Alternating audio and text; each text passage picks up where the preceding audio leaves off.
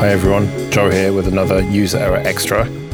This time it's a conversation that I didn't want to put in the main show. It was a conversation that we kind of needed to have and we're going to have regardless. And I thought, let's record it and see how it works out and maybe release it as an extra. I didn't want to put current events in user error. That's not what the show is about. The show is supposed to be entertainment and it's supposed to take your mind off things. But I knew that if we didn't have this conversation before we recorded the main show, then the current events would slip into the show somehow. I didn't actually tell Dan and Popey what my plan was. I just asked them the question once we'd started recording and kind of had in the back of my mind that maybe it'd work as an extra. And so that's why at the beginning of a recent episode, you heard Dan say that uh, they'd been tricked into recording an extra, but I checked with them and they said it was fine to put it out. So, without further ado, let's hear it. What do you think is going to change as a result of all of this virus business? Is working from home going to become the norm? Is that going to be the answer to climate change? Or are people just going to go back to normal when it gets back to normal? I think a lot of people will go back to normal, but I think people will have that realization that actually it is technically possible for a lot of people.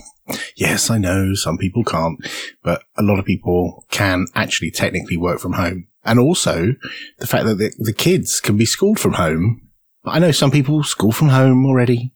Um, but my kids, uh, Sam has been sat there with iPad out and being set work and normally he'd be sat in a classroom, you know, with a bunch of his mates, but he's actually in his bedroom working.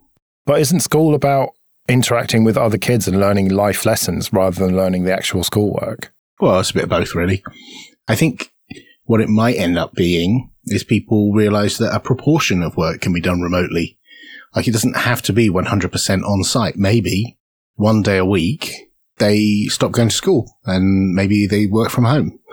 Um, there's 20% of your carbon footprint knocked on the head in one go. Yeah, definitely would be interesting to see if more people are just straight up working from home or if there's more of like a hybrid approach.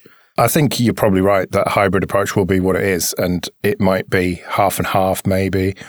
And you know, like you'll schedule days that you need to work together or whatever, and it'll be, I don't know, maybe it'll be the norm to mostly work from home. Because what I'm wondering is, who is going to be the first office to say, right, everyone come back in then? Like, no one's going to want to be that firm, are they? No, I think they'll all do that. Yeah, I think they will too. they won't give a shit. No, but I, I do think there's the possibility that this is going to be beneficial for the employer as well, because those days that someone might stay at home when the gas man is coming or when, you know, they need to have their boiler serviced or whatever it might be, rather than taking a day off and not being able to do any work because they're at home, maybe they'll organize it so actually you can work from home on the day when you have to be there, like whatever the you know life thing is that you have to do, and the employee benefits because they don't have to take a day off to do it, and the employer benefits because you're not losing a day's productivity out of someone. Yeah, okay, it might be slightly different productivity and they can't come into meetings and stuff, but there will be proof that it manifestly is possible because for months we'll have been doing it. Yeah, I wonder how many people will not be taking sick time or PTO when they just don't want to come into the office and be like, yeah, you know, I'm feeling a little bit under the weather today. I'm just going to work from home today. I think companies will in, certainly enact policies. I think it will be uh, employee led there will be employees pushing from the bottom to, and, you know, innovative companies will push from the top and say, Hey, it really worked during coronavirus. You know, we're going to do a sea change. I mean, they could reduce their office size. They can mm-hmm. reduce the infrastructure that they need inside those offices, reduce their carbon footprint, all the things that people want to do, reduce their costs. You know, if they've got an expensive office in a central city, there's so many things about working remotely that even if you only do it half the time, everyone benefits. How wild would it be if more offices just like rented a co-working space every once in a while? You just kind of had a rotating schedule and one company shares, you know, an office building with five other companies and they just each go in one different day. Yeah, I don't doubt that uh, those companies that run those type of places are going to be showing research after all this calms down that you know co- working places are the best way to you know optimize your home working. You know, get that strike that balance between someone working at home and working in an office because you get the benefit of being in a room with other people, and you're not traveling a long distance into the office. Maybe I don't know. I think you're right. What's that going to mean for the price of rents and um, property, commercial property in central locations? If there are fewer people working in those locations, then each office will scale down or be looking to scale down or share spaces or whatever. So there'll just be less demand. So does that mean that the price will go down? And therefore, will housing go down as well, closer to the center? Mm, possibly. I don't know because I, I feel like that there's so many places that are just vacant even before all this where uh, the they didn't the landlords didn't want to lower the rent. They were like, "Well, we think we can get this much for it," and they're just vacant for like years. It's weird. You'd think they would just lower the prices, but they just like hold out.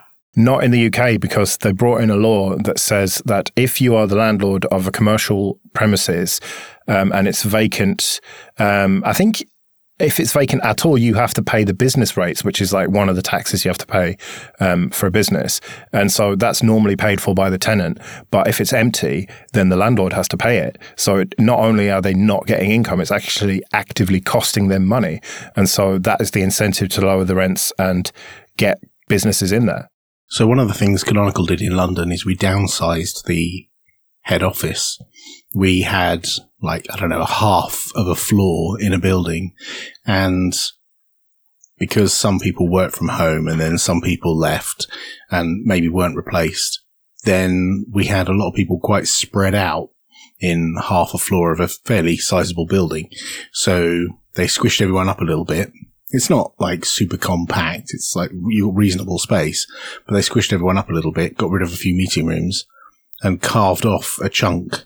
And that's, I don't know legally how they've done it, whether it's sublet or they've given it back to the building. But there's now an additional company now in that building in central London. So maybe that's the way you do it is you downsize your company, move to another office or shrink the office you're in and either sublet it out to somebody else or turn that into co-working space. And other people could come and maybe your, some of your people could use that as co-working space, but also you could have other people coming in and using it as co-working space. So I don't necessarily think that the, the downsizing will necessarily be a bad thing for rent because people will still want spaces to meet with people, I think.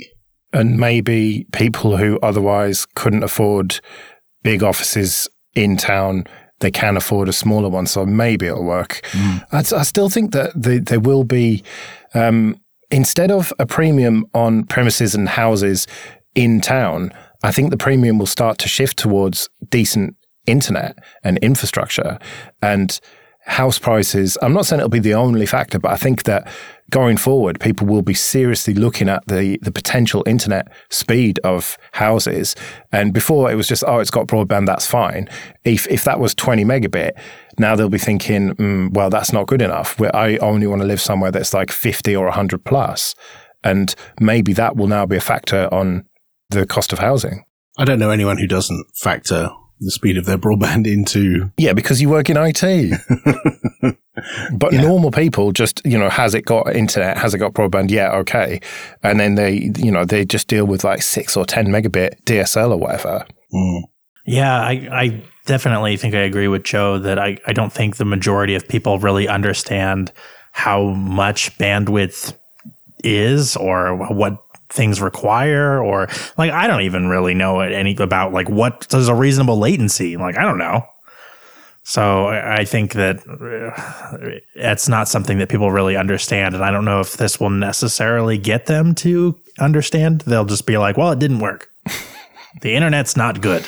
Maybe the um, internet providers, the broadband providers, will have a work from home package that like optimizes Zoom and Hangouts and you know video chat stuff. Optimizes that traffic, and you know during the during the day and Netflix during the evening or something like that. You know maybe maybe they'll start marketing towards those people who are looking to work from home and have their little office. Maybe people will start uh, advertising uh, you know, better office equipment for home, like tailored for home that has, you know, a nice laptop desk and, you know, that stuff that is already there, but they'll be marketed directly towards people, uh, who want to work from home. I think we'll probably see more of that as well.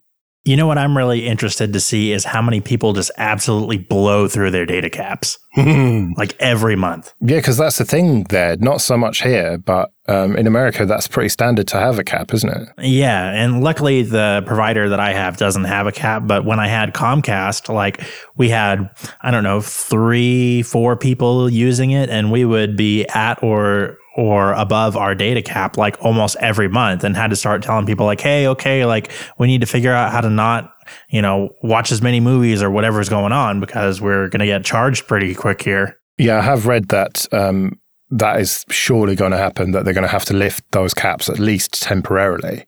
It's interesting how all the things that you think are set in stone in life have suddenly been changed. Like i think yesterday I saw a tweet from the transport minister that the annual motor vehicle testing, uh, because people can't leave their house and can't take their car to a garage and have it tested, that's just going to be extended for six months. So if your car after 30th of March is due for its MOT test, then you just get it extended for six months. Mine's due on the 28th of March. So I'm a little bit salty about that. I'm a little confused personally about what to do with my residential parking permit because the uh, Department of Revenue is closed, so I can't go in to to submit my documents to get a, a new one, and it expires at the end of the month. So I, I have no idea.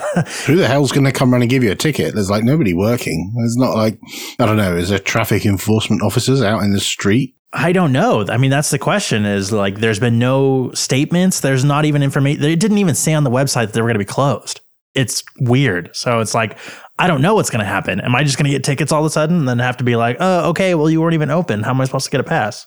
We're living in weird times. That's what I mean. It's like everything's up for grabs. Not everything can be changed. You know, suddenly my wife gets furloughed from work. She just gets an email that says, Hey, you've been furloughed. Stay at home. Don't come in. Uh, you'll be paid 80% of your salary up to two and a half thousand, whichever, you know, and that's it like she's been knocking around the house thinking, what the hell am I supposed to do? I, you know, I was working last week. I was going to work and now I'm sat at home and the house is tidier than it's ever been. Uh, I can tell you. So, you know, that's quite good. It's really weird for me. Like I'm just stuck in the house all the time, just making podcasts and sitting on my ass drinking and occasionally going out for a walk at night. It's my life has just been turned upside down by this.